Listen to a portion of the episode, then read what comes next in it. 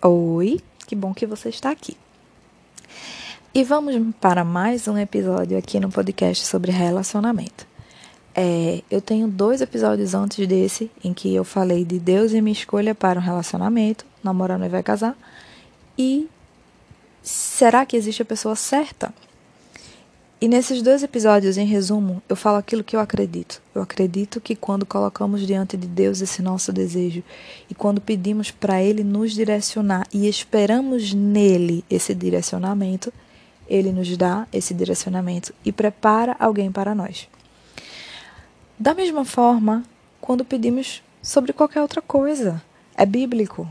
Deus, quando a gente pede algo a Ele, pedi, pedi e dá-se-vos-á, né? E quando pedimos crendo, nós recebemos. Isso é bíblico, são versículos bíblicos que falam isso. Quando a gente pede algo a, a Deus crendo e permanece em obediência a Ele, Ele nos proporciona aquilo que, que nós estamos pedindo. Principalmente algo que vai ser para a vida toda, né? Porque, biblicamente, o casamento é para a vida inteira. Então, imagina se Deus não vai te direcionar nisso. Gente, com certeza que ele vai, com certeza que ele vai te dizer, olha, essa pessoa aqui dá certo para você, olha, essa pessoa aqui não, vou te dar um livramento. Vocês estão entendendo? Enfim, tenho falado muito sobre isso, e talvez possa ser que tenha surgido na cabeça de alguém, que tenha surgido na sua cabeça, que com isso significa que o relacionamento será perfeito. Que nunca haverão brigas entre vocês dois e que se algo de ruim acontecer vai ser algo externo, algo com alguém próximo e vocês vão saber lidar com isso, mas não entre o casal. Talvez você esteja entendendo que eu estou falando que quando Deus nos dá alguém, quando Deus prepara alguém para nós, significa que vai ser perfeição. E não, gente. Nesse episódio eu quero falar que não, não vai ser perfeição.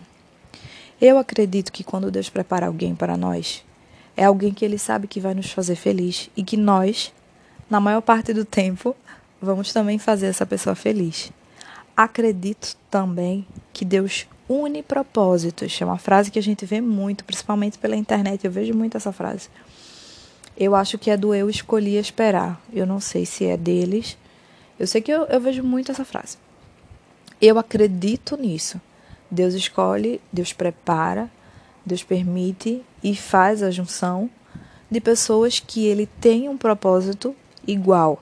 Ele uniu esse casal porque Ele quer esse casal para ser missionário.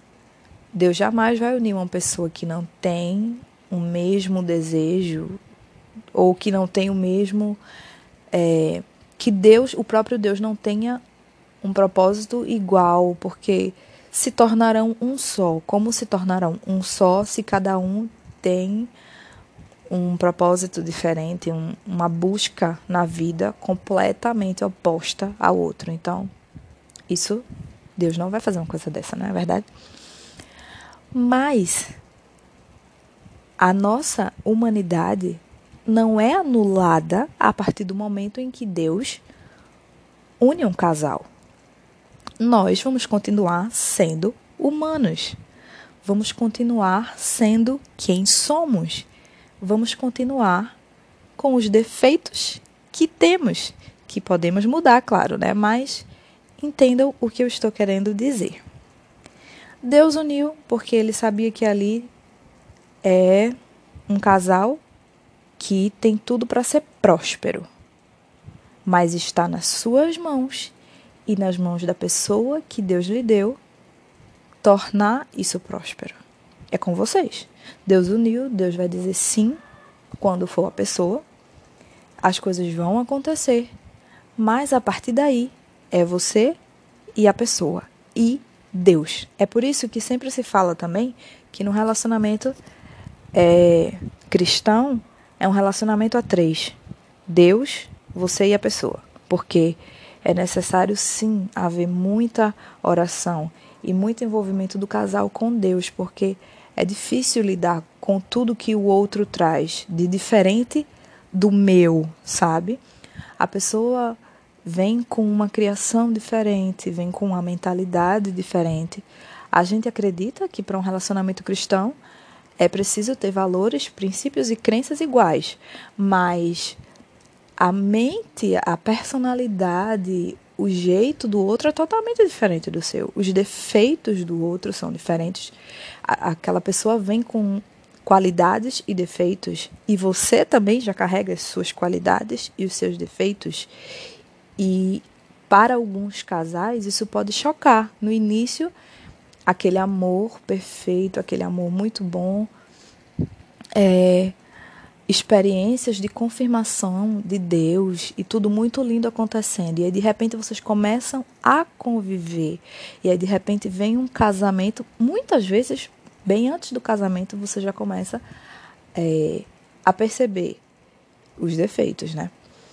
Mas aí vem aquela intimidade, vai surgindo, vai aumentando, e você começa a perceber um defeito ou outro, uma coisa ou outra, e você fica assim, será que não era de Deus?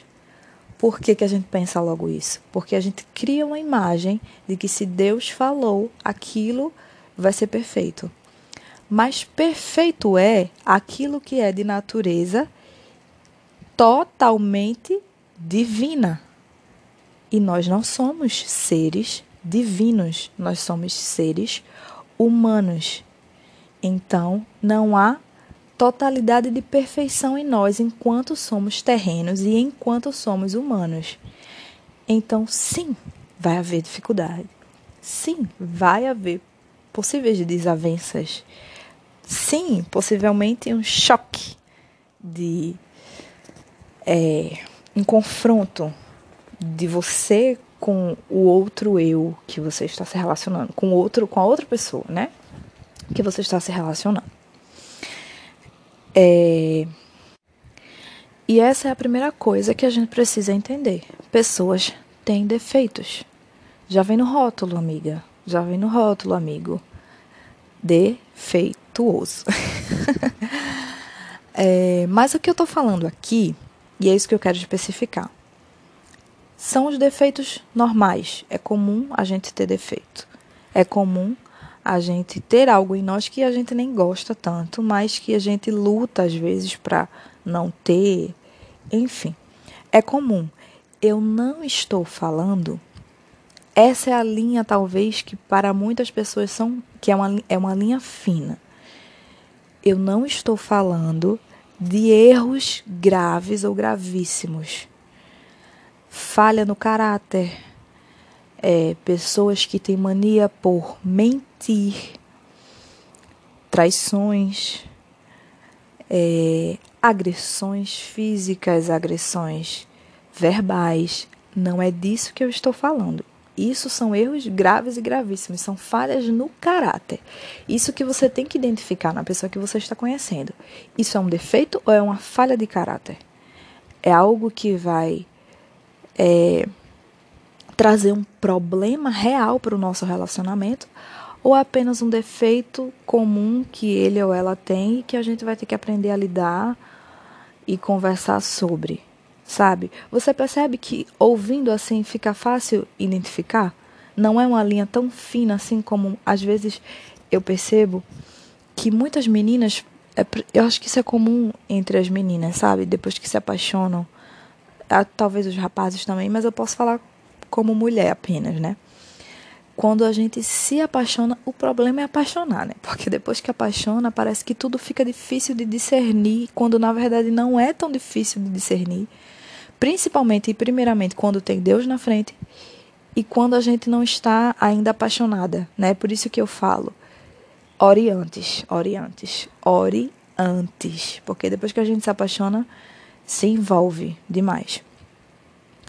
E, mas a linha não é tão fina, você percebe que, que defeitos são algo, é algo que todo mundo tem, é algo que a gente vai aprender a lidar, é algo que você vai, vai conversar com a outra pessoa para resolver, mas falha no caráter é algo que vai lhe agredir, algo que vai lhe machucar, algo que vai fazer com que leve a um relacionamento infeliz, não é defeito, é algo determinante para não haver um relacionamento ali entre você e a pessoa. Na minha visão, né? Porque tem gente que insiste em algo que já está ali escrito. Não, não, não. Que Deus já está mostrando. Não, não, não. Não é um simples defeito. É uma falha no caráter da pessoa. É algo que vai afetar a sua vida. É algo que vai destruir vocês. Não é um simples defeito. Então, observem, observem. Observem tudo. A gente precisa aprender a lidar com o defeito do outro. E isso só vai acontecer com a convivência. Você vai primeiro identificar os defeitos quando vocês começam a se relacionar, quando a gente começa a se relacionar com a outra pessoa, até no âmbito de amizade também, né? Um amigo que a gente acabou de conhecer, quando a gente passa a conviver mais com aquele amigo, a gente começa a descobrir os defeitos. Depois que a gente leva o susto do, ops, ele tem esse defeito, a gente vai aprender a lidar com aquilo. Se, eu não, se é algo que está me incomodando muito, conversa. Gente, diálogo é a base para um relacionamento bom.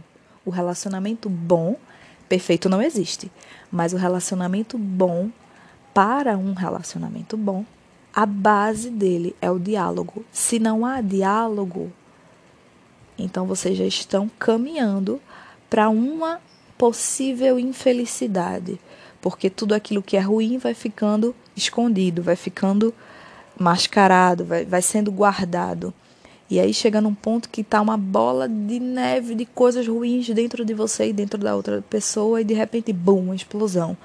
E do nada, entre aspas, vocês se veem ali num término, porque não houve diálogo, sabe? A gente precisa aprender, identificar e aprender a lidar. A gente vai aprender a lidar primeiro identificando. Ele tem esse defeito que eu não gosto, mas é, eu posso evitar esse defeito se eu evitar falar sobre tal coisa, porque eu sei que ele já se irrita e isso é chato. Ou, é, muito pelo contrário, eu preciso falar com ele ou com ela sobre esse defeito, porque esse defeito vai nos afetar. Então, diálogo.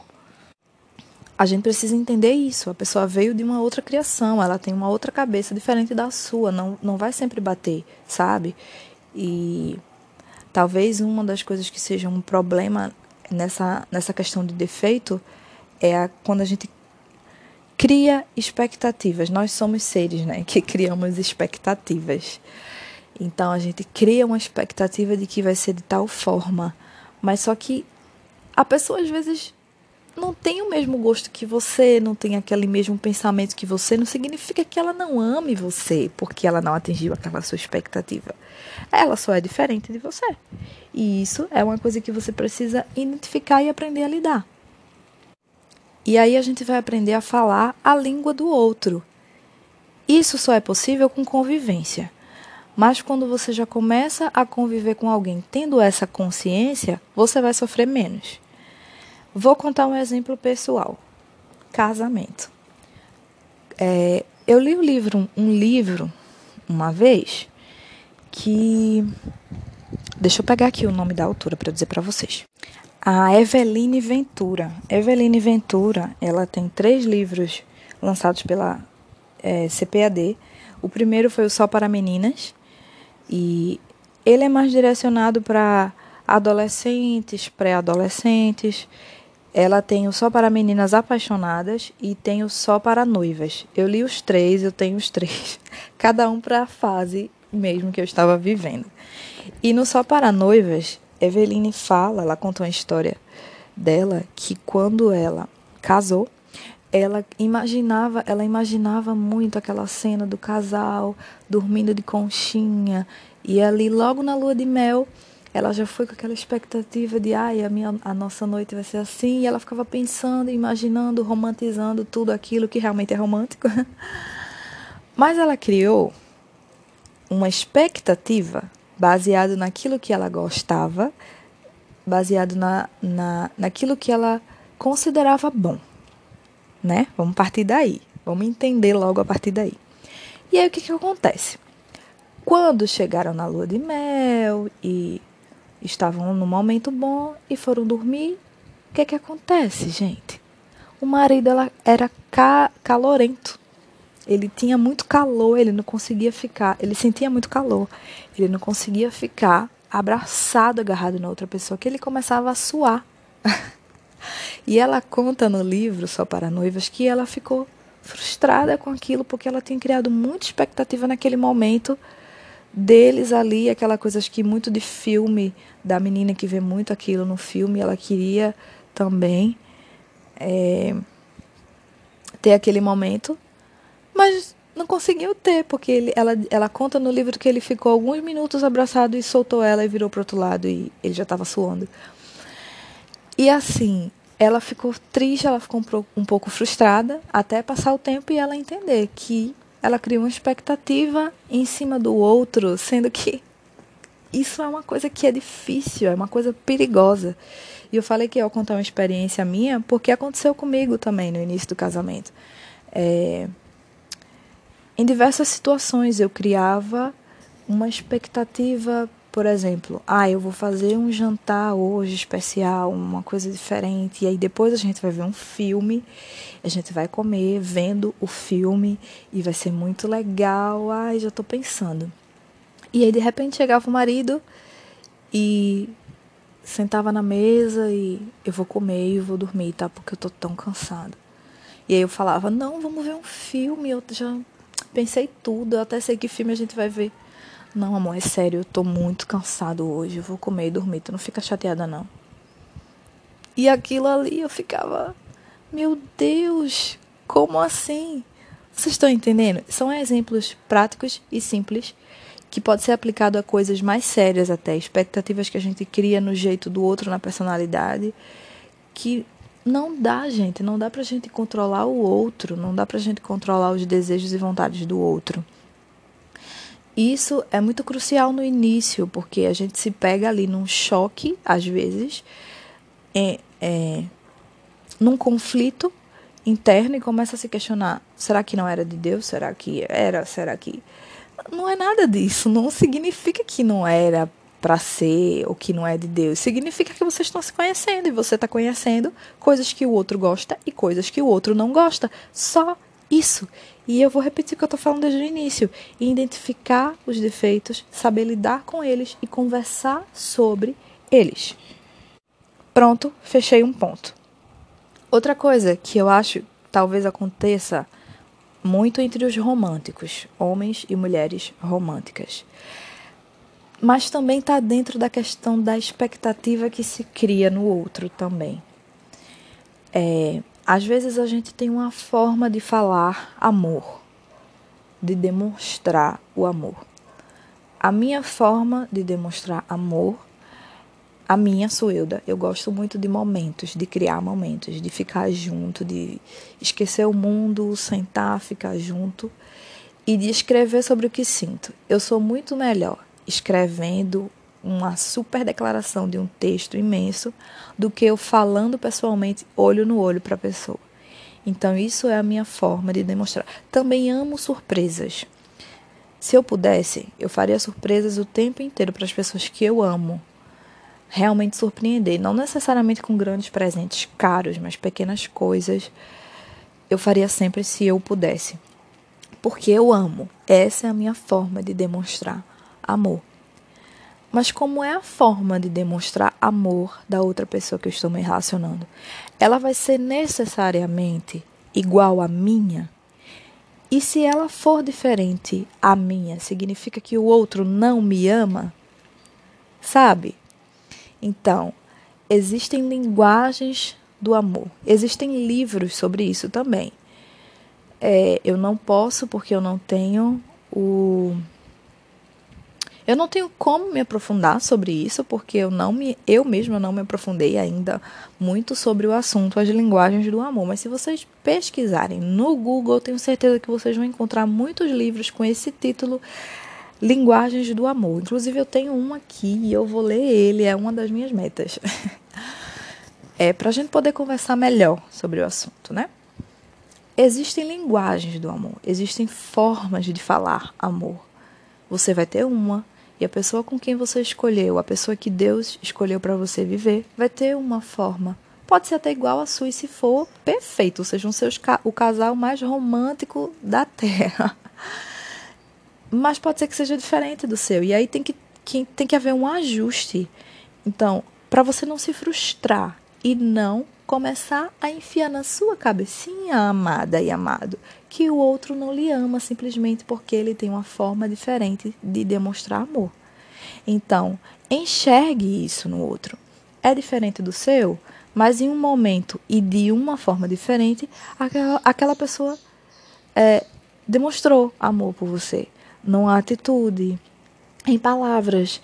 Talvez a pessoa goste de se declarar falando olho no olho e você não goste. Talvez você seja tímido ou tímida e fique constrangido. Não pede para o outro parar, amiga. Se ele tem uma forma que, diferente de demonstrar amor, faz um esforço, fica ali. Oi, amor, que lindo, gostei. Mesmo que lá no fundo você não esteja tão à vontade. Se não for algo ruim, obviamente, se for ruim. Não, parou, não gostei disso. Mas estou falando de coisa boa, né? Estou falando de demonstrar amor. É, vou, é, se adeque também a isso. Se adeque à linguagem de amor do outro. Identifique, entenda, compreenda e se adequem. Se adequem. Se, se tem algo que você faz para demonstrar e o seu parceiro ou sua parceira ainda é, não... não recebe da forma que você tem recebido, deixa eu ver como é que eu posso explicar. Você tem a sua linguagem, você tem sua forma de demonstrar amor e demonstrar carinho. Mas aí, o seu namorado ou a sua namorada tem outra forma de demonstrar, ele tem uma outra linguagem no amor. E aí vocês estão se adequando. Daí você está ouvindo esse meu episódio hoje e já entendeu que precisa compreender melhor quando ele está se declarando, quando ele está demonstrando o que sente por você. Mas ele ainda não ouviu esse episódio e ele ainda não entendeu que precisa se esforçar também para ser receptivo com você, para ser amoroso e carinhoso com você quando você demonstra esse amor por ele, que talvez seja diferente da forma dele. Conversem, conversem, conversem. A base de tudo é o diálogo. Fale para ele que você não está confortável, fale para ele que está sentindo falta da resposta dele, quando você é, demonstra sentimento, etc, etc, etcétera. Dificuldades é, não vão anular a escolha que Deus fez para você. O que pode levar a uma anulação é você mesmo e a pessoa mesmo, se vocês não souberem lidar com... não souberem lidar com as diferenças de vocês, se não houver diálogo e se não houver oração. Se não houver diálogo e oração para vocês se adaptarem e se adequarem e se tornarem um só, então sim, pode ser fadado ao término uma coisa que não era para ser um término.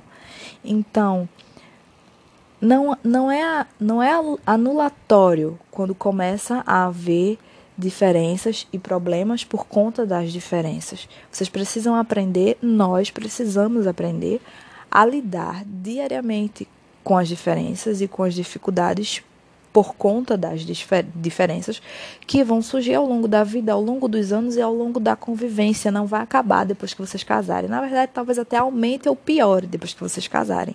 A tendência é essa, porque na intimidade vocês vão se conhecer muito mais do que durante um namoro e um noivado. Dificuldade jamais vai ser um parâmetro para um relacionamento ter um fim. É por isso que eu acho triste quando eu vejo, sabe? Principalmente no meio das celebridades, que parece que para alguns que estão lá no meio dos famosos, casamento é algo completamente descartável. Se eu não me dei bem com o seu jeito, nem com os objetivos que você tem na vida, a gente simplesmente se separa, vamos ser amigos, ok, próxima. E não é assim. Casamento Deus instituiu para a gente levar para a vida inteira, sabe? A gente precisa ter responsabilidade com a escolha que a gente faz. É por isso que precisa haver Deus nessa escolha, porque é uma escolha muito responsável. Só Deus conhece o outro e só Deus conhece o futuro. Deus conhece os defeitos do outro e conhece os meus defeitos. Só Ele conhece. Você vai conhecer, mas com o passar do tempo e de convivência. E muitas vezes só depois de um casamento é que você vai conhecer mesmo cem por cento do outro. Então, casamento não é descartável. Não é porque eu não gostei do seu jeito que eu vou me separar de você. Você vai...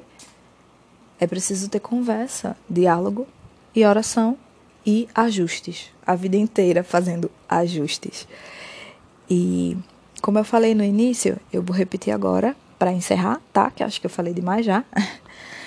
O que anula um relacionamento, o que faz ele realmente não ser de Deus mesmo, são os erros gravíssimos, são as falhas no caráter, são aqueles defeitos que se tornam até crimes, pessoas que mentem, pessoas que é, fazem coisas erradas e até contra a lei porque pensa que é besteira e para ganhar vantagem, o famoso jeitinho brasileiro, sabe?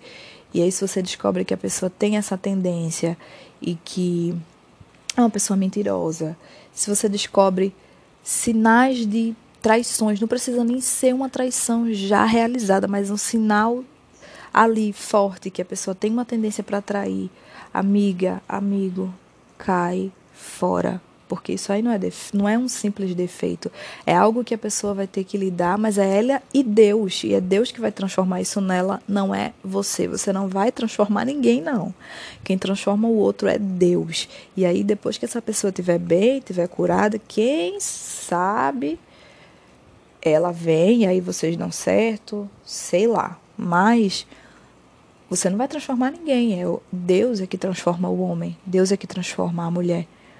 Então, se você identifica coisas que não são defeitos, são erros, é, é agressivo, é infiel, é, é mentiroso, é desleal, cai fora. Tá bom? Isso aí não é um defeito que você tem que aprender a lidar, não. Isso é uma coisa que é a pessoa e Deus, que Deus precisa transformar, a pessoa precisa se abrir para Deus, Deus transformar. Não é você, não cai nessa, porque você provavelmente vai se magoar, vai se ferir. E se entrar num casamento, se vier filhos, você vai ferir você, os filhos que vão ser fruto desse casamento. E aí a bola de neve é muito maior e é muito mais terrível. Bem, gente, esse é o podcast Palavras do Reino. Muito obrigada por ter escutado até aqui. Eu sou Suelda Farias e até a próxima.